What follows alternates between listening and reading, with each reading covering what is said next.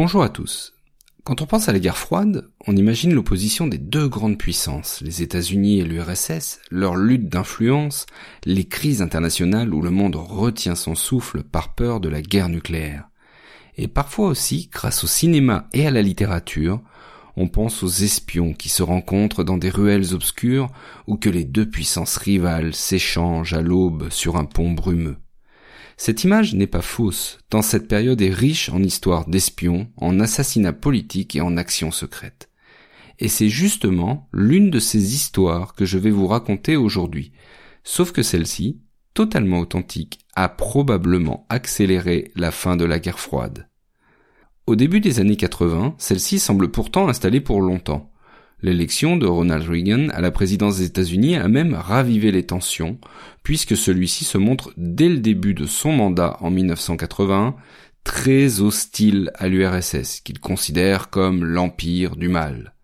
Les soviétiques sont intervenus militairement deux ans auparavant en Afghanistan, ce qui a entraîné en réaction le boycott des Jeux olympiques de Moscou par une cinquantaine d'États proches des États-Unis. Bref, ce n'est pas vraiment le dégel dans cette guerre froide. Et pour les démocraties occidentales, il est très difficile de savoir ce qui se passe de l'autre côté du rideau de fer. Le KGB veille et empêche d'avoir une connaissance très précise de l'URSS, de ses forces, mais surtout de ses faiblesses. Et c'est donc dans ce contexte qu'un soir de mars 1981, dans une rue de Moscou, un ingénieur français attend dans le froid de cet hiver qui n'en finit pas. Il s'appelle Xavier Mail, il est polytechnicien et travaille pour Thomson CSF. Il a surtout rendez-vous avec un soviétique et comme convenu, il l'attend dans sa Renault 20 blanche. Alors dite, l'homme arrive et entre dans la voiture.